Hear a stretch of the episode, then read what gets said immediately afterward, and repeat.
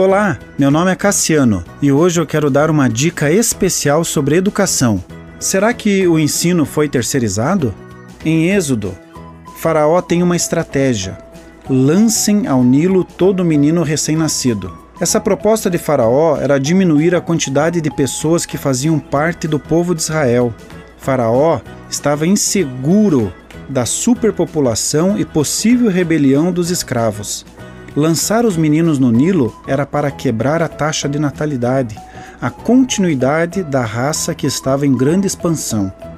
Mas a estratégia de Faraó não deu certo. Podemos fazer uma analogia semelhante, aonde lançamos os nossos filhos ao Nilo quando desconhecemos o que eles estão recebendo de instrução na escola e também não sondamos o que eles estão fazendo na internet. Achamos que levar uma vez por semana na igreja será suficiente para concorrer com toda a proposta de Faraó colocada em suas mentes. É na mente que as ideologias são regadas e tidas como verdadeiras ou falsas.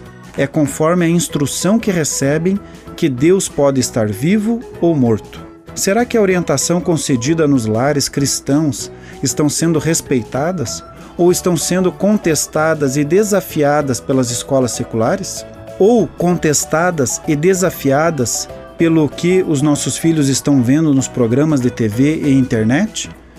O coração é o celeiro, aonde pode ser cheio com sementes boas ou ruins.